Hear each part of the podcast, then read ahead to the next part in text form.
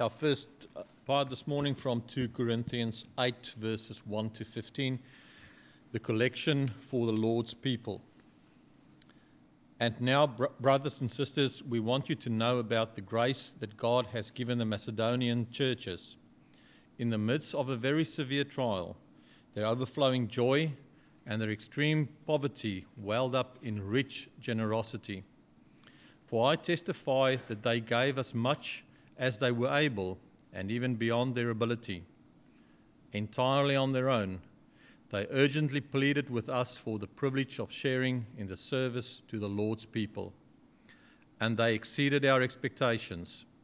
They gave themselves first of all to the Lord, and then by the will of God also to us. So we urge Titus, just as he had earlier made a beginning, to bring also to completion the act of grace on your part.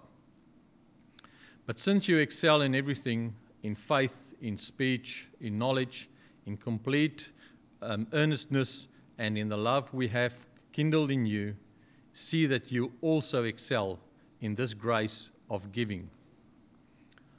I am not commanding you, but I want to test the sincerity of your love by comparing it with the earnestness of others. For you know the grace of our Lord Jesus Christ, that though he was rich, yet for your sake he became poor, so that you through his poverty might become rich. And here's my judgment about what is best for you in this matter. Last year, you were the first not only to give, but also to have the desire to do so. Now finish the work so that your eager willingness to do it may be matched by a completion of it, according to your means. For if the willingness is there, the gift is acceptable according to what one has, not according to what one does not have. Our desire is not that others might be revealed while you are hard pressed, but that there might be equality. At the present time, your plenty will supply what they need, so that in turn their plenty will supply what you need. The goal is equality, as it is written The one who gathered much did not have too much, and the one who gathered little did not have too little. Chapter 9, verses 6 to 15 Generosity encouraged. Remember this whoever sows sparingly will reap sparingly, and whoever sows generously will also reap generously. Each, each of you should give what you have decided in your heart to give, not reluctantly or under compulsion, for God, God loves a cheerful giver, and God is able to bless you abundantly, so that in all things at all times, having all that you need, you will abound in every good work. As it is written, They have freely scattered their gifts to the poor, their righteousness endures forever. Now, he who supplies seed to the sower and bread for food will also supply and increase your store of seed and will enlarge the harvest of your righteousness. You will be enriched in every way so that you can be generous on every occasion and through us, your generosity will result in thanksgiving to God. This service that you perform is not only supplying the needs of the Lord's people, but is also, also overflowing in many expressions of thanks to God. Because of the service by which you have proved yourselves, others will praise God for the obedience that, um, obedience that accompanies your confession of the gospel of Christ and for your generosity in sharing with them and with everyone else. And in their prayers for you, their hearts will go out to you because of the surpassing grace God has given you. Thanks be to God for his incredible gift so far.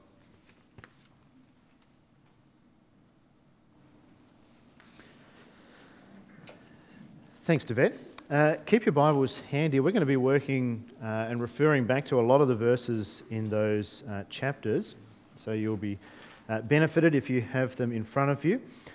Uh, if you're wanting to follow along, you hopefully will have received an outline at the door. If not, there should still be some there. so you can make use of those. Uh, the story goes that a pastor one day was talking to a farmer in his congregation about giving, and he asked the farmer, If you had two cows, would you give one to the church? And the farmer said, Sure, of course. Well, the pastor asked again, If you had two sheep, would you give to the church one? Well, the farmer replied, Of course, Pastor, I would. Well, the pastor asked again, if you had two pigs, would you give one to the church? Hey, not fair, Pastor, said the farmer. You know I have two pigs. now, of course, it's a stupid story. Pastors aren't usually that straightforward. Uh, but there's a bit of truth there, isn't there? There's a bit of truth. Uh, it's very easy to talk big. Far easier to talk big than to give big, isn't it? that story might be a little unfamiliar to us, but what about this? When I finally graduate, then I'll have money to give to the church. Or about this?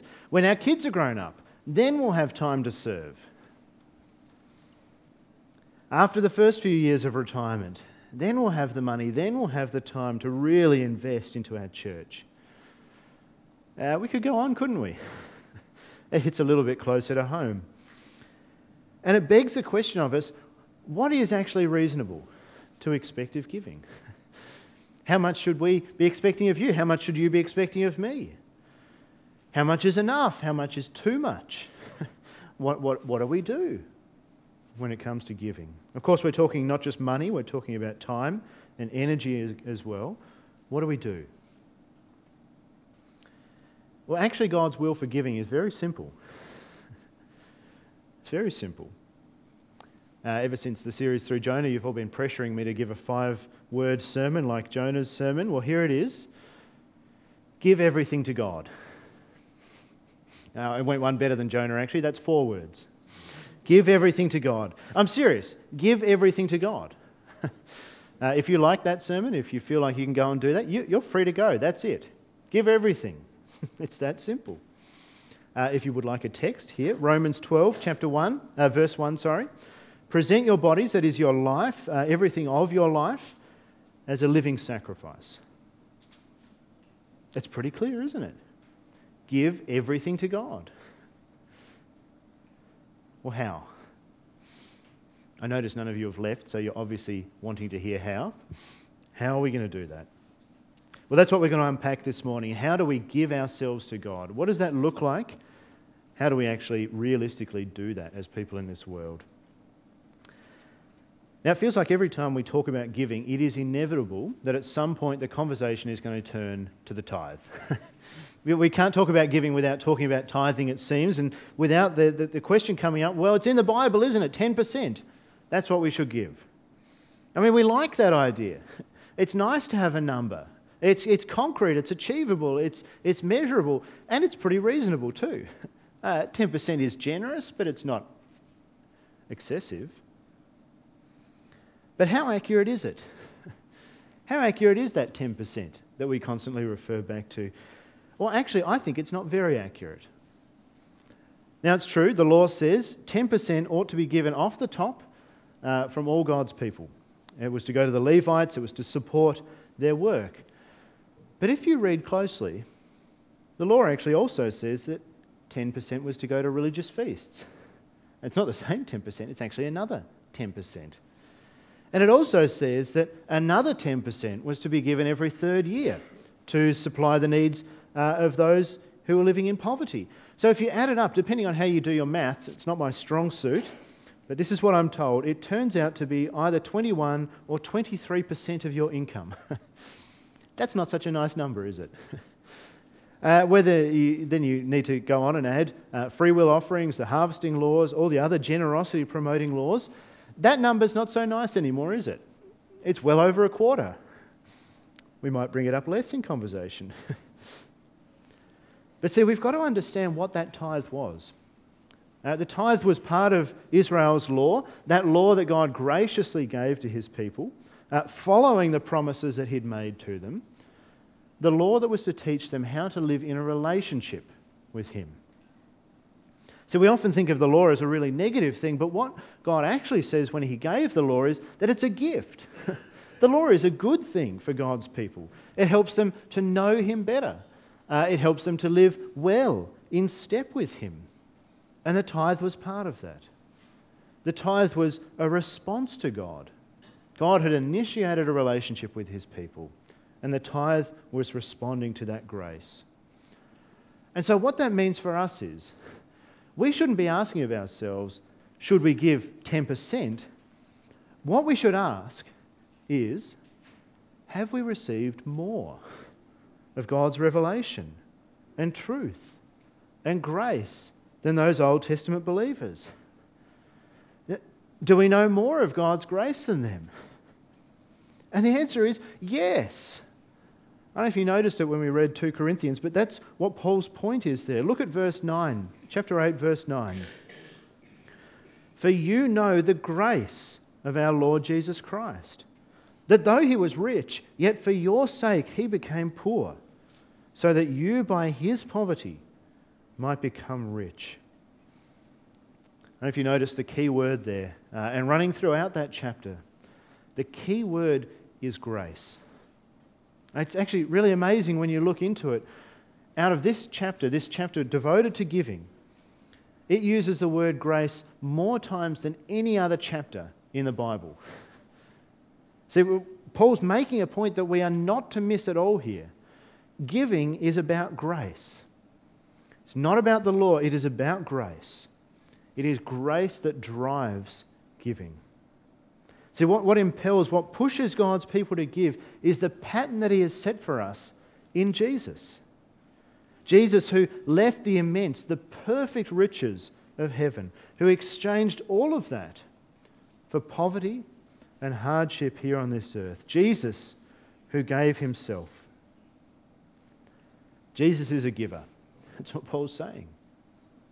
And He gave so much to us. He gave Himself and He calls us to give too.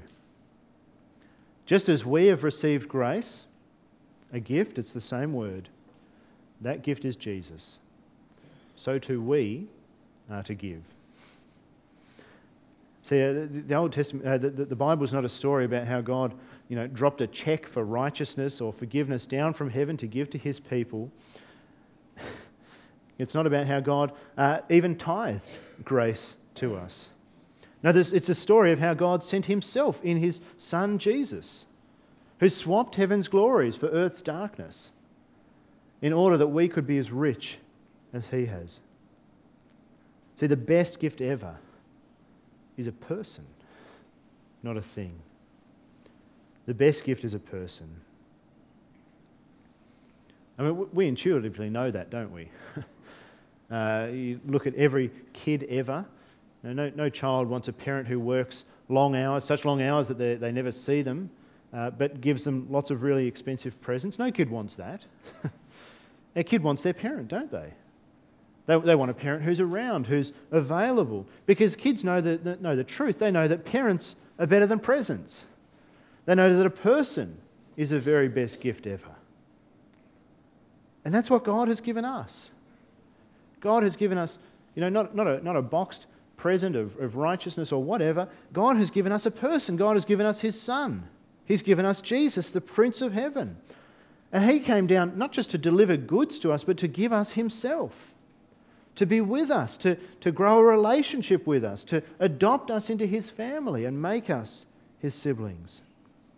See, all that glory and wonder of heaven that was His, He willingly gave up and he swapped it for a humble birth, for a poor life, and a terrible death, in order that you and I could receive riches. The, the treasures, the glories of heaven, the fullness of life for eternity, and the joy of a relationship with God as our Father. See, Jesus is not like some boss uh, or CEO, you know, trying to, trying to woo back uh, a big and exp- uh, important client with, with great gifts and gestures. That's not us. Jesus came to win back the lost. He came back to win the rebel, the broken, the wounded. He came to win sinners like you and me. That's who we were. Not deserving of, of that sort of sacrifice. And yet he did it. He gave himself for you. He held nothing back for you to win you. See, that is the immense grace that we have received. That is the gift that we have been given.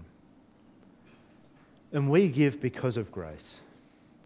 Not for grace, but from grace. Uh, not to know grace, but because we know grace. That, that's why this idea of a, a mechanical, you know, 10% automatically off the top, it just doesn't fit, does it? I mean, it's not at all like the grace that God has given us. Instead, we're called to give ourselves. It's what we saw in Romans 12. It's what Paul tells us in uh, 2 Corinthians 8 that the Macedonians did. Uh, he says there in verse 5 they gave themselves, first to the Lord and then by the will of God to us.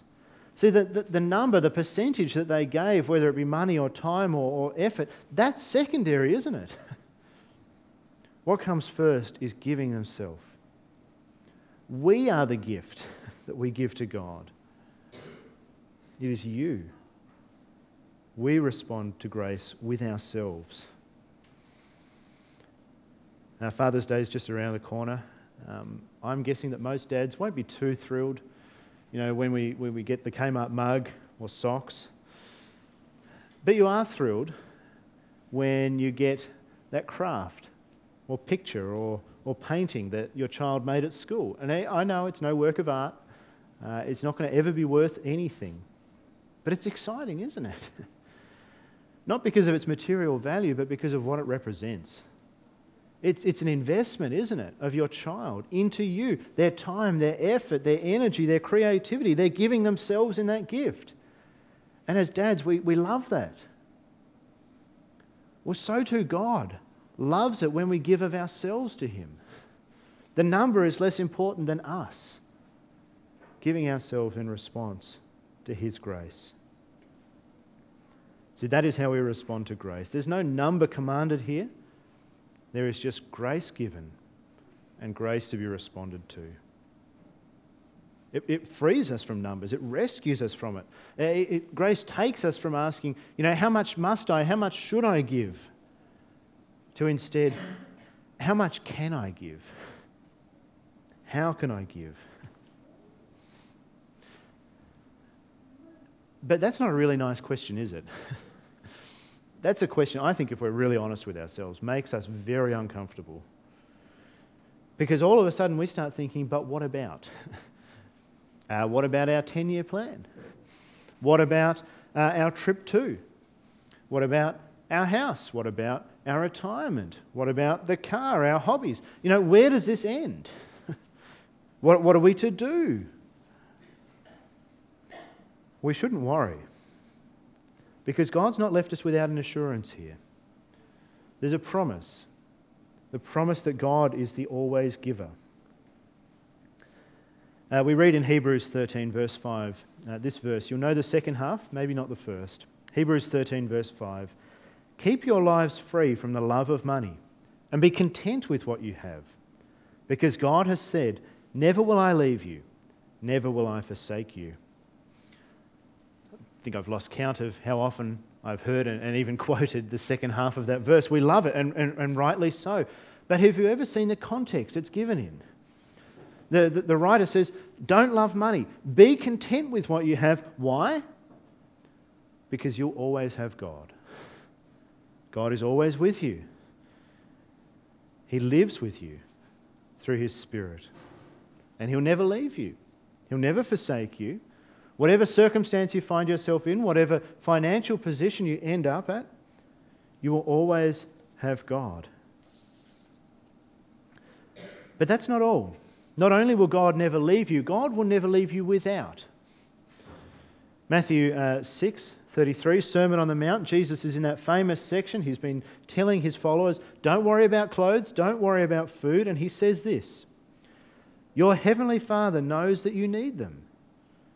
But seek first his kingdom and his righteousness. That is, give yourself to him and pursuing him. and all these things will be given to you as well. See, God is a giver. God is a provider. And that means we can give of ourselves. We can give ourselves knowing God's not going to leave us short. It's what he promises there, chapter 9, uh, 2 Corinthians 9, verse 8. And God is able to make all grace abound to you, so that in all things, at all times, having all that you need, you will abound in every good work. Do you, do you see what he's saying? all grace in all things, at all times, for all needs, so that in everything you can serve and give.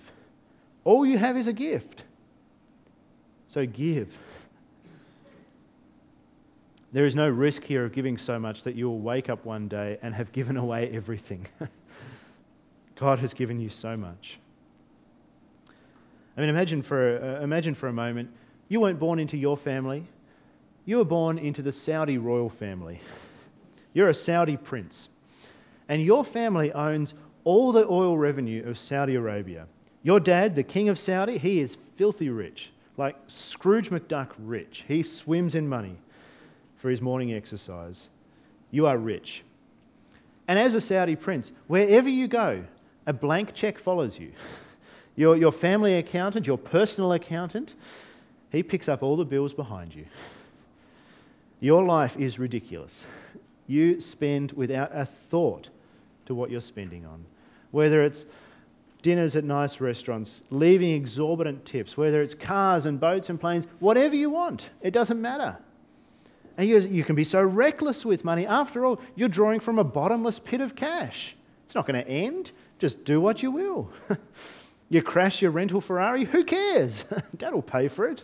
You trash your six star hotel room, so what? A check will see to that. You see an island, you buy that island. You want a boat, you buy the biggest one, and so on. You, you've got an infinite provider. You're going to hold so loosely to money, aren't you? What is it to you? You can spend boldly, you can spend recklessly. How much more us? See, God, God owns more than the Saudi king. God owns the Saudi king and everything else on top of that. And He is our dad, He is our provider. How rich a store of things do we have to draw from? I mean, of course, we're not to be wasteful and reckless nor decadent, but surely, at the very least, we can have confidence to give generously. Everything we have is from God, and everything we have is a gift. Your jobs, your money, your time, your family, your holidays, your possessions, even this very day, they are all a gift from God. Without Him, you wouldn't have them. You didn't earn them, you didn't merit them. Uh, you're not in this position because of your great savvy or hard work. You're here because God gave you this, because God made all that happen, and because He is immensely gracious and generous to you. And that means we can hold it all so loosely and be willing to let it go, trusting that the God who's provided all those things will continue to provide everything that we need. See what you have as gifts and be free to give. Give wisely, of course. Paul says in uh, 2 Corinthians 8, verse 13, our desire is not that others might be relieved while you are hard pressed. saying it's dumb to give away so much that you end up a charity case. That's not the point. Give. Give generously, not foolishly, but wisely. Uh, give consciously, know what you're giving. Give thoughtfully. Uh, give well. Talk to your wife, talk to your family. Uh, consider how you can give. And use your wisdom I mean, after all, it's pointless to shoot the gift horse, isn't it? And that will help us give gladly.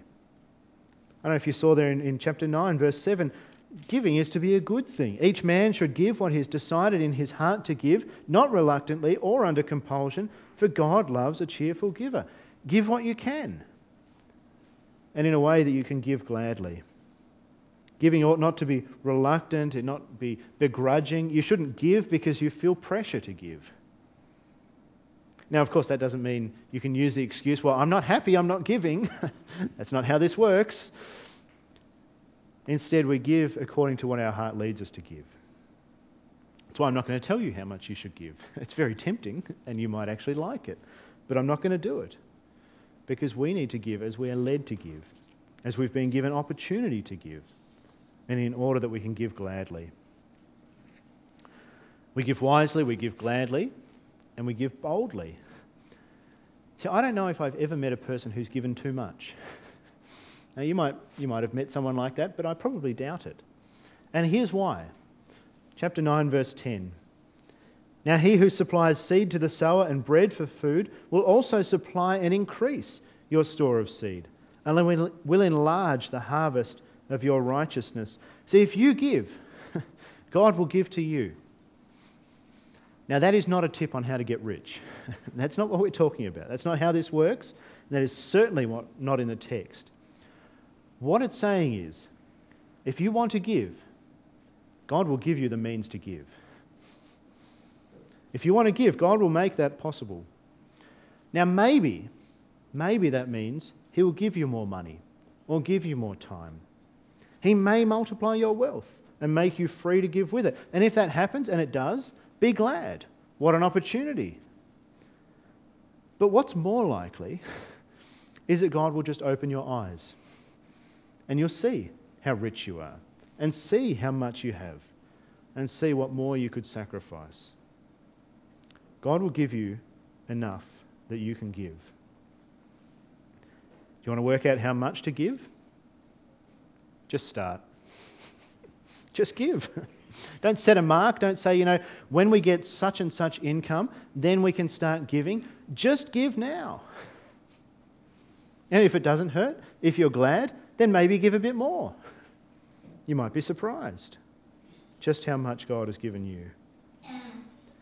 Give wisely, give gladly, give boldly. For isn't that how God has given to you? Now, of course, that doesn't necessarily make giving automatically easy. uh, you know, giving is hard, there's no denying it.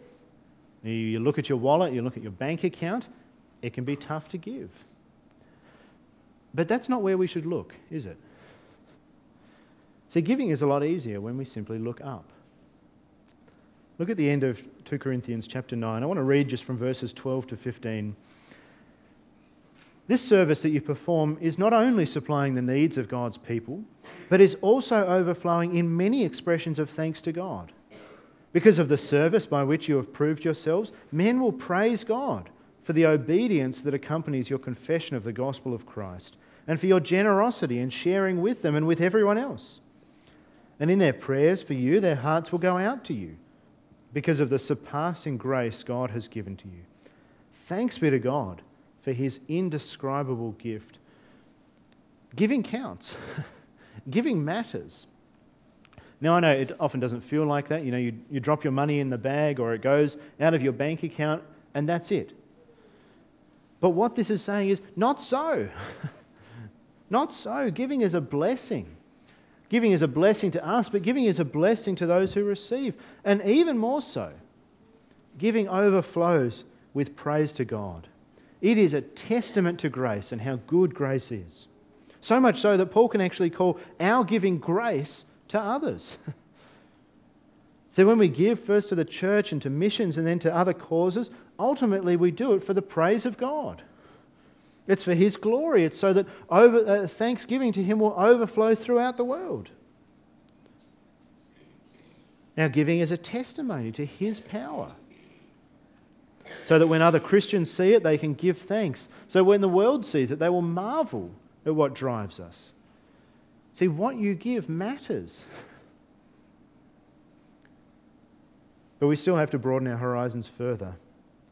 Because the final motivation, the final driving force here is looking to our future. It's what Peter tells us in 1 Peter chapter 1. It says, Praise be to the God and Father of our Lord Jesus Christ. In his great mercy, he has given us new birth into a living hope through the resurrection of Jesus Christ from the dead and into an inheritance that can never perish, spoil, or fade, kept in heaven for you See, do you see how good your future is? do you see how glorious and beautiful and rich and wonderful what's coming is? See, nothing we have now compares at all to that, does it? It all pales into significance. Those are our true riches, riches that will last for all eternity. That is where we will know rest and peace and joy and abundance in entirety. And it's when and only when that we realize that and that we embrace that, that we'll truly be able to hold our gift here loosely and be able to give freely and gladly. So you can't bring your riches with you. so use them now. What's the point of hoarding something you can't take? See, in a sense, our life is a bit like the last day of a holiday. Uh, I don't know what you're like on holiday. What we often do is buy lots of nice food when we first arrive somewhere, and then we ration it. don't want to eat too much, you know, make it last the journey. And what inevitably, inevitably happens is you wake up on the last day of the holiday and you've got all this food left over. you can't bring it back, it won't get on the plane. You can't throw it out, it's too good to do that. So what do you do? Well, you pig out, don't you? you have got to eat it all. You, you've got to use it all up. There's no point in wasting it. Waste nothing. So too with life. You can't take it with you. So use it up. Put it to work here. Don't store it up and lose it in the end. Use it. I mean, you can't bring it with you. Even if you could, you would realize your mistake the moment you step into heaven. I mean, how dumb is your dream house going to look next to the dwelling that Jesus himself built for you? it's absurd, isn't it? How stupid is your bank account in a city whose streets are paved with gold? It's ridiculous. How much better to give and to serve and to use up the gifts God has given in service to Him here. Wisely, gladly, boldly, of course. And in doing so, store up riches in heaven. In doing so, earn praise to God that will last forever and ever. Hold eternity tightly and hold your riches loosely. And you'll be amazed at how much giving, easier giving is. Now, of course, this is not a call to give or to use up everything you've got here. It's not a call to, to live uh, a life of austerity, a life of poverty. We are allowed to enjoy the world God has given us. We're allowed to delight in the gifts He's provided. He's put us in a beautiful world, an enjoyable world, which tells us He wants us to delight in it and in it to enjoy Him. Enjoy this world, enjoy the blessings God has given it. But don't use them to try and recreate heaven. That's coming. You can't do it here. Enjoy what God has given. Don't try to turn it to your own selfish purposes, but just enjoy it and just use it for Him. Your work is a gift. Enjoy it. Be thankful for it. What an opportunity it opens up to, to give and to support gospel work. Your family are a gift. Enjoy them, invest in them. You know what potential there is for a life, for a house that's a beacon of the gospel. Your holidays are a gift. Take them, enjoy them, delight in them. What, what refreshment they give us, what energy they provide to continue in the work God has set. Enjoy the gifts you have and give yourself to God. Uh, there's all sorts of incredible stories of generosity that we could end with. But we've already read one which I think is most remarkable. It's at the start of 2 Corinthians 8. Paul commending the Macedonian Christians and, and their incredible giving. He says, God has given them grace, and they want to give. They don't want to give because they've got so much. Uh, they're not rich. They live in extreme poverty, literally the depths of destitution. And not only do they have nothing, but the world around them is hostile to them. They live in severe persecution. And yet, from the depths of their poverty, God's grace has, has welled up within them in this abundant and radical generosity. They knew the grace of God, and it showed in their lives. Well, what might God's grace well up in us? What might it well up from, from the heights of our giftedness, from the, the, the riches of the abundance He's already given? What would His generosity, uh, it, what, what is it leading and equipping us for? What use has he got for our abundance? What praise might come to him when we give with what he's given to us? When we imitate the grace that he's shown us? Let's pray.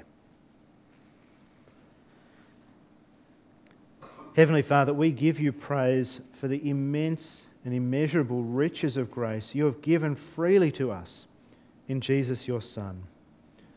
Father, that he would willingly become poor so that in him we can be rich forever with the best riches of all relationship and life with you. Father, as he has given himself to us, help us give with grace ourselves to those around us. Father, open our eyes. Help us to see all that you have given us, the great gifts you've provided, so that we can show wise and glad and bold generosity. Father, help us to give, so that in us others will see you, your power, your goodness, your grace, and give you praise. In Jesus' name we pray. Amen.